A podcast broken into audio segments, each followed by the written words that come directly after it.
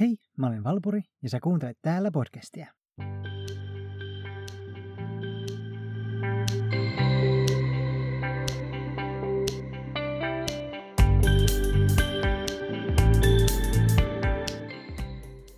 Seksuaali- ja sukupuolivähemmistöillä on monia erilaisia symboleja, mutta tärkein ja tunnetuin taitaa olla juuri sateenkaarilippu. Kiinnostus koko jakson tekemiseen lähti siitä, että lähiaikoina on alkanut ilmestymään uusia niin sanotusti inklusiivisempia ja progressiivisempia lippuja. Tässä jaksossa mä lähden avaamaan sateenkaarilipun merkitystä sekä historiaa ja lähdetäänkin heti sen synnystä. Kuudella raidalla varustettu lippu, joka nykyisesti tunnetaan parhaiten, ei ole ensimmäinen eikä toinen, vaan kolmannes suunniteltu sateenkaarilippu. Ensimmäisessä oli kahdeksan raitaa, ylhäältä alas pinkki, punainen, oranssi, keltainen, vihreä, turkoosi, indikonsininen ja violetti. Tämän lipun suunnitteli Gilbert Baker, amerikkalainen artisti ja homo-oikeuksien aktivisti. Baker syntyi toinen kesäkuuta 1951 ja kasvoi Parsonin kaupungissa Kansasissa. Hän kärsi konservatiivisessa valtiossa ja hänen kiinnostuksensa taiteeseen sekä muotiin nähtiin outona. Hän listautui armeijaan, sillä Baker näki sen pakokeinona, mutta kohtasi ankaraa homofobiaa jo peruskoulutuksessa. Hän päätyi lääkintämieheksi ja hänet sijoitettiin San Franciscoon juuri vastakulttuuriliikkeen keskelle, jossa hän vihdoin pystyi elämään avoimena homomiehenä. Palvelusajansa päätyttyä Gilbert alkoi käyttämään taidettaan poliittisiin ponnistuksiin, luoden bannereita sodanvastaisille sekä pro-homo-marsseille ja protesteille. Ystäviensä, kollegoidensa sekä Harvey Milkin ehdotuksesta Gilbert Baker alkoi suunnittelemaan uutta symbolia homojen ja lesbojen poliittiselle liikkeelle. Hän halusi korvata vaaleanpunaisen kolmion. Tämä vaaleanpunainen kolmio tuli itse asiassa natsiin keskitysleireiltä, jossa jokaisen vangin piti pitää alaspäin osoittavaa kolmiota rinnassaan kuvaamaan syyn juuri heidän vangitsemiselleen.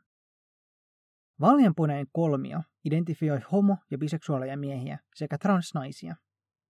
Ennen vaaleanpunaista kolmiota he saattoivat olla vaihtelevasti merkittyjä joko vihreällä kolmiolla, joka oli merkki rikollisille, tai punaisen kolmion alla, joka sitten taas merkitsi poliittisia vankeja. He saattoivat olla myös merkitty numerolla 175, joka oli viittaus pykälään 175 Saksan rikoslakiin, joka kielsi homoseksuaaliset aktiviteetit, tai viimeiseksi kirjaimella A, joka karismaattisesti tarkoittaa sanaa arse-figure, persennussia. Vaaleanpunainen kolmio ei ollut pelkästään homomiehille tarkoitettu, vaan sen alla oli myös muut, jotka katsottiin seksuaalisesti poikkeavaksi, kuten eläimiin sekaantujat ja pedofiilit sekä seksuaalirikolliset. Jos vanki tiedettiin juutalaiseksi, pinkin kolmion alla oli keltainen kolmio, joka muodosti Davidin tähden, jolla juutalaiset merkittiin. Homoseksuaalien kohtalo keskitysleireillä oli kauhistuttava. He olivat alimpina leirien hierarkiassa ja saivat kovaa kohtelua muilta vangeilta. Usein heidät erotettiin erityisiin parakkeihin ja työtehtäviin, joka antoi mahdollisuuden voimassa oleville kiristykseen ja pahoinpitelylle. Myös paljon seksuaalista väkivaltaa tapahtui. On todella vaikea arvioida, että kuinka paljon oikeastaan tällä vaaleanpunaisella kolmiolla merkittyjä vankeja oli, ja kun mä etsin tietoa tätä, tätä jaksoa varten, niin nämä numerot vaihteli erittäin rajusti. Että jos voit kuvitella, että mä sain lukuja, että täällä vuosien 1933 ja 1944 välillä voisi olla kahdesta tuhannesta johonkin 63 000 välillä. On todella vaikea arvioida just niiden määrää sen takia, koska se stigma oli niin suuri, että ihmiset, ketkä oli vangittuna juuri äm, tämän vaaleanpunaisen kolmion alla, eivät halunneet puhua siitä jälkikäteen, ja myös erittäin paljon näitä muistiinpanoja vangeista, niin niitä tuhottiin erittäin paljon. Jopa leirien vapauttamisen jälkeen jotkut vangit, ketkä oli vangittuja homoutensa tähden, joutuivat uudelleen vankilaan liittoutuneiden vakiinnuttamaan Saksan alla, sillä homoseksuaalisuutta kriminalisoitavaa lakia ei kaadettu ennen vuotta 1969. Ja tämänkin jälkeen oli laillista vain harrastaa seksiä yli 21-vuotiaiden kanssa. Eli se suostumusikäraja nostettiin siihen, ja tämä muuttui sitten 1994, jos mä oikein muistan. No miten tästä leimaavasta merkeistä sitten tuli homoaktivistien merkki? 1970-luvulla uudelleen aktivoituneet eurooppalaiset ja pohjoisamerikkalaiset homo- ja vapautusliikkeet alkoivat käyttämään tätä pinkkiä kolmiota tuodakseen huomiota sen käytöstä Natsi-Saksassa. Vuonna 1972 keskitysleiristä selviytynyt Heinz Heger julkaisi mustelmat The Men with the Pink Triangle, miehet vaaleanpunaisella kolmiolla. Kirjan on sanottu järkyttävän jopa niitä, jotka ovat lukeneet muiden holokaustista selvinneiden muistelmia. Tämän jälkeen ilmestyi lisää keskustelua ja tutkimuksia homomiesten kokemuksista keskitysleireillä. Ensimmäinen referenssi pinkkeihin kolmioihin ilmestyi Time-lehdessä 1977. Artikkelissa, joka kertoi homoaktivisteista Miamiissa, jotka olivat kiinnittäneet symbolin vaatteisiinsa osoittaakseen solidaarisuutta mielenosoituksissa lainkaatoa vastaan, joka suojeli homomiehiä syrjinnältä asuntojen vuokraamisessa. Vaikka aktivistit eivät onnistuneet pitämään lakia voimassa, he toivat suuren huomion tapaan, jolla he olivat ottaneet takaisin Pinkin kolmion solidaarisuuden merkiksi.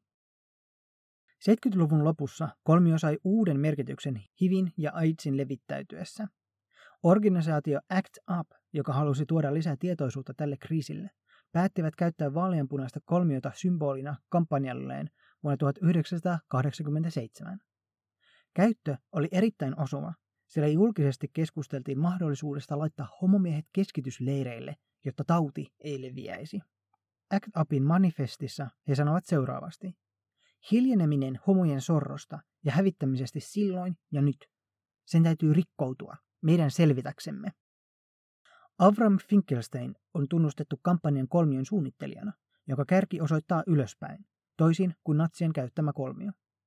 Väri myös muuttui vaaleanpunaisesta fuksienpunaiseksi ja sitä käytettiin mustalla taustalla sloganin Silence equals death. Hiljaisuus on yhtä kuin kuolema. Mä tosiaan päädyinkin aikamoiseen ähm, Wikipedia-kaninkoloon, kun mä lähdin etsimään tietoa tästä vaaleanpunaisesta kolmiosta. Ja mun mielestä on tosi mielenkiintoista, että kyllä mä olen sen niin kuin ohimennen kuullut, että mä olen kyllä tietänyt tällaisesta vaaleanpunaisesta kolmiosta ja mihin sitä on käytetty. Ja tarinahan kertookin, että vaaleanpunainen ähm, väri olisi juuri tämän natsien käyttämän kolmion takia poistunutkin miesten käytöstä. Ja sen takia sitä on kaihdottu niin pitkään äh, muodissa ja ihan missä vain niin kuin miesten kohdalla – ja nyttenkin on vasta tuntuu, että viime vuosina ihmiset on alkanut näkemään enemmän miehillä, ihan hetero miehilläkin niin kuin vaaleanpunaisia vaatteita päällä. Ja oli myös jotenkin järkyttävää lukea, että mitä homomiehet ovat oikeasti joutuneet kokemaan siellä keskitysleireillä. Mä en viitti ihan hirveän graafisesti lähteä kuvailemaan, että mitä niin kun, siellä on käyty läpi. Ja en itse ole vielä edes lukenut tätä The Men with the Pink Triangle, mutta pitää todellakin saada se käsiin, että se vaikuttaa niin kuin melkein, se vaikuttaa historiallisesti jo niin tärkeältä, että mä haluaisin, että miksi mä en ole aikaisemmin kuullut tästä, miksi mä en ole tietänyt, että miten, että miten siellä on homomiehiä kohdeltu.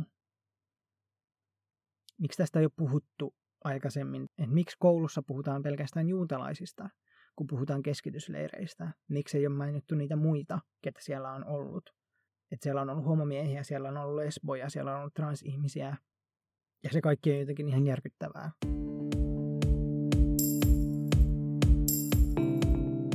Mutta nyt tämän pitkän kiertoliikkeen kautta me palataan takaisin sateenkaarilippuun ja Gilbert Bakeriin. Mä löysin pari eri äh, kuvausta, että minkä takia Baker valitsi juuri sateenkaaren. Joidenkin mielestä se tulee biisistä Over the Rainbow, ja, ja jotkut sanovat, että hän valitsi sateenkaarin sen assosioinnista 60-luvun hippiliikkeeseen, mutta Baker on sanonut, että sen juuret tulevat jo Egyptin historiasta. Bakerin ajatuksena oli siis luoda mahdollisimman abstrakti symboli, joka ei sulkisi ketään ulkopuolelle. Haastattelussaan New Yorkin modernin taiteen museon MoMAn sivulla vuonna 2015 Gilbert Baker kertoi havahtuneensa lippujen merkitykseen Yhdysvaltain juhliessa 200-vuotista itsenäisyyttään. Haastattelu tehtiin, koska MoMA oli juuri pannut sateenkaarilipun näytteille samanlaisena yksiselitteisen tunnistettavana symbolina kuin esimerkiksi sähköpostiosoitteen at-merkki. Yhtäkkiä Yhdysvaltain lippuja oli kaikkialla, ei vain saloissa, vaan myös kaikenlaisissa esineissä. Baker muisteli kotimaansa juhlavuotta 1976. Silloin ajattelin, että lippu on jotakin erityistä. Se ei ole vain kuva, eikä kangas, eikä logo, vaan toimii hyvin monella tavalla. Ajattelin, että mekin tarvitsemme visuaalisen symbolin, joka kertoisi, että olemme ikään kuin heimo. Liput julistavat myös valtaa. Tarvitsimme jotain kaunista, jotakin meistä itsestämme.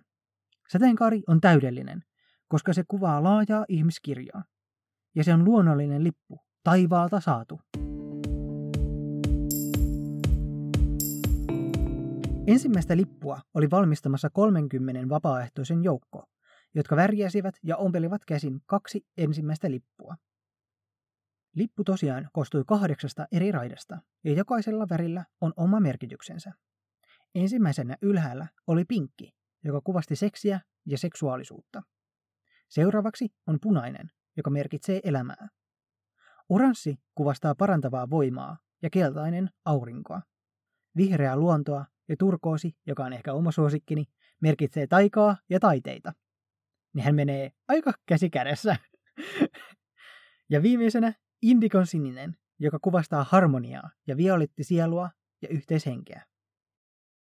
Toinen näistä tehdyistä lipuista oli juuri äh, Amerikan lippu, missä oli raidat sitten korvattu juuri näillä sateenkaariväreillä. 25. kesäkuuta 1978 Gilbert nosti bannerit United States Plazaan kunnioittamaan sen vuoden Gay Freedom Day Paradea. Kun syksyllä 1978 San Franciscon ensimmäinen avoimesti homo kaupunginvaltuuston jäsen Harvey Milk murhattiin, sateenkaarilipun käyttö yleistyi. Tällöin vaaleanpunainen raitta tippui pois, sillä sen väristä kangasta ei ollut saatavilla. Lippuen muokattiin jälleen seuraavana vuonna, jolloin turkoosiraita poistettiin, jotta paraatikulkuen lamppuihin saataisiin molemmille puolille kolmeraitaiset bannerit. Kuusiraitaisesta lipusta tulikin standardi, mitä näemme tänä päivänä. Lippu vakiintui vasta oikeastaan 1994 symbolina HLBTIQ Prideille. Sinä vuonna Baker valmisti mailin, eli 1,6 kilometriä pituisen sateenkaarilipun version Stonewallin mellakoiden 25. vuotispäivänä. Gilbert kuoli vuonna 2017. Hän ei koskaan rekisteröinyt sateenkaarilipun käyttöoikeuksia, sillä hän sanoi sen kuuluvan kaikille.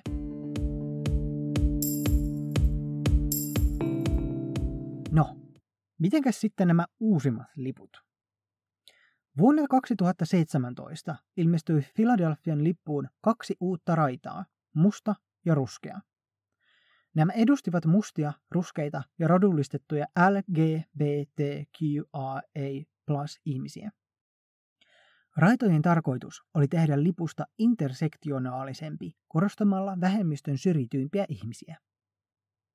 Vuonna 2018 suunnittelija Daniel Guassar julkaisi Progress eli edistysnimisen sateenkaarilipun, johon on klassisten sateenkaarten värien oheen lisätty vasempaan reunaan kolmio, jossa esiintyvät Philadelphian lipussakin olevat musta ja ruskea, mutta uutena myös transvärit, eli vaaleansininen, vaaleanpunainen ja valkoinen. Daniel Quasar on ei-binäärinen taiteilija ja graafinen suunnittelija. Tässä lipussa musta väri myös symboloi AIDSin kanssa edeviä sekä kuolleita ihmisiä. Helsingin kaupunki just liputti 2020 vuoden Pride-viikoilla tällä uudella progressiivisella Pride-lipulla – ja kaupungin tekemässä tiedotteessa sanottiin seuraavasti. Progressiivisella Pride-lipulla kaupunki haluaa osoittaa olevansa sitoutunut edistämään yhdenvertaisuutta ja tasa-arvoa kokonaisvaltaisesti siten, että kukaan ei jää pois kehityksestä. Tulevaisuudessa lipun voi nähdä käytössä Helsingin kaupungin eri palveluissa Sateenkaari Pride-lipun ohella.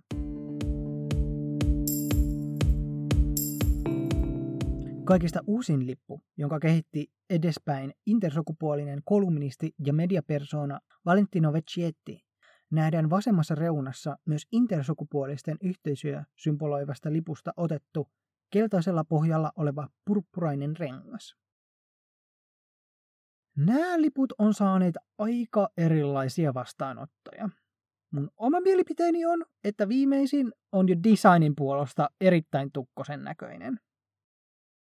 Usein myös nousee se ongelma, että kun symbolista tai mistä vain yritetään tehdä mahdollisimman inklusiivinen, joku jää kuitenkin ulkopuolelle.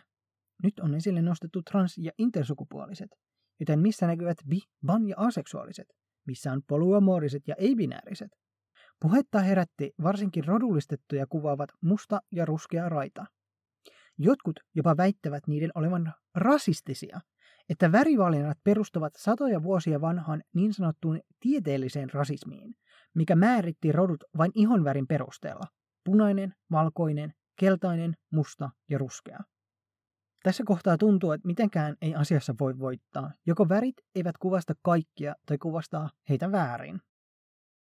Mutta kuitenkin totuus on, että rasismi on valloillaan ja transihmisten oikeudet ovat Suomessa muihin LGBTQ+-yhteisöihin nähden rajalliset. Itse en koe voivani kommentoida tosiaan mustan ja ruskean raidan inklusiivisuutta tai eksklusiivisuutta, sillä mä olen valkoihoinen. Mun mielestä Ranneliikkeessä blogikirjoitus nimimerkeiltä SMO kirjoitti asiasta erinomaisesti. Bakerin suunnitteleman sateenkaarilipun symboliikka ei ole kytketty mihinkään konkreettiseen toimintaan, tapahtumaan tai ominaisuuteen. Se on enemmänkin koko yhteisön henkeä ja iloa korostava abstrakti tunnus. Kaikki seksuaalisuuden ja sukupuolisen moninaisuutta tukevat voivat käyttää sateenkaarilippua yhtäläisesti. Se ei sulje pois, eikä korosta mitään yksittäistä ryhmää. Kokonaisuus kuvastaa elämän koko kirjoa, kaikki ne sateenkaaren väreineen ja erilaisine ihmisineen. Onko siis symboliikaltaan jo täydellisen inklusiivisesta lipusta mahdollista tehdä vielä inklusiivisempi?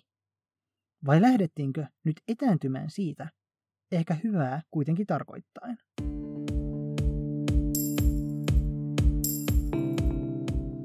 Mun oma mielipiteeni on se, että no, kuka vaan saa käyttää sitä lippua, minkä kokee parhaimmaksi. Estetiikan puolesta itse pidänkin ihan alkuperäisestä lipusta, ja viimeisin intersukupuolisten symbolin omaava on melkein mun mielestä vähän sekasotkuinen. Olen aina ajatellut sateenkaarilipun kaikkien lipuksi, en esimerkiksi vain homomiesten omaksi. Ja symbolina just jokaiselle seksuaali- ja sukupuolivähemmistöön kuuluvalle. Se on tuttu, kutsuva ja kaunis. On hienoa, että otetaan huomioon juuri nämä vähemmistöstä vähemmistöön kuuluvat vielä. Mä en tiedä, että onko tämä oikea tapa siihen vai... Ja tämä onkin semmoinen aihe, mistä on tosi mielenkiintoista kuulla ihmisten mielipiteitä ja ajatuksia. Mä en tiedä, että tar- kokisinko mä esimerkiksi transsukupuolisena juuri tarpeen yhdistää translippua tähän sateenkaarilippuun, sillä sateenkaarilippu on jo itsessään oma. Ja suurimmalta osalta siis melkein miltä vaan niin kuin alakulttuuri tai äm, juuri bi, pan, aseksuaali, homomiehiltäkin ja lesboiltakin löytyy myös se oma lippu. Eikö se riitä, että että on se oma lippu, että minkä alla voi olla ja sitä voi heiluttaa ja että se sateenkaarilippu on siis se niin kuin kaikkien lippu. Ja mä haluan nyt tehdä selkeäksi, että mä en siis ole mitenkään tätä niin kuin vastaan. Mä haluan, mä nyt vähän niin kuin ääneen melkein käsittelen omia ajatuksia tässä samanaikaisesti tästä uusimmasta lipusta. Ja tottahan se on, että kyllähän että juuri näiden uusien lippujen takia tämä keskustelu on herännyt. Että se on tehnyt juuri sen tehtävänsä. Se on nostanut esille näitä asioita. Se on tuonut esille keskustelua intersukupuolisista. Se on tuonut esiin keskustelua juuri äm, vaikka tummaihoisena olemisesta sateenkaari vähemmistössä. Ja ehkä eniten juuri, koska mä en koe, että mulla on mitään sanavaltaa sanoa juuri näihin ruskeaan ja mustaan raitaan, niin on, onkin ehkä mielenkiintoista kuulla sitten niin kuin varsinkin Suomessa asuvien äm, rodullistettujen ihmisten kommentteja tästä, että no koke, ko, kokeeko he sen positiivisena vai ei, sillä pohjustus siitä kuitenkin on lähtenyt juuri amerikkalaisesta niin kuin sisäpolitiikasta ja vastauksena Black Lives Matter-liikkeelle.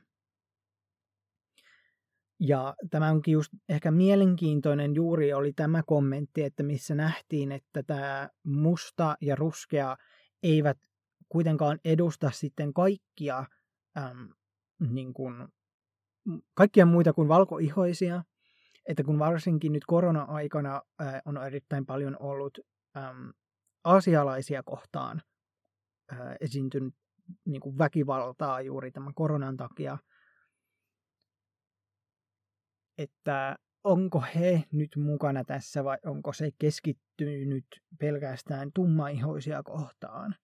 Transihmisenä mä en välttämättä ihan koe niin kuin tarpeelliseksi, että, tai siis tämä on juuri jälleen kerran oma mielipiteeni, mutta transihmisenä mä en kyllä koe sitä tarpeelliseksi, että, että siinä niin kuin sateenkaarilipun päällä olisi just se translippu.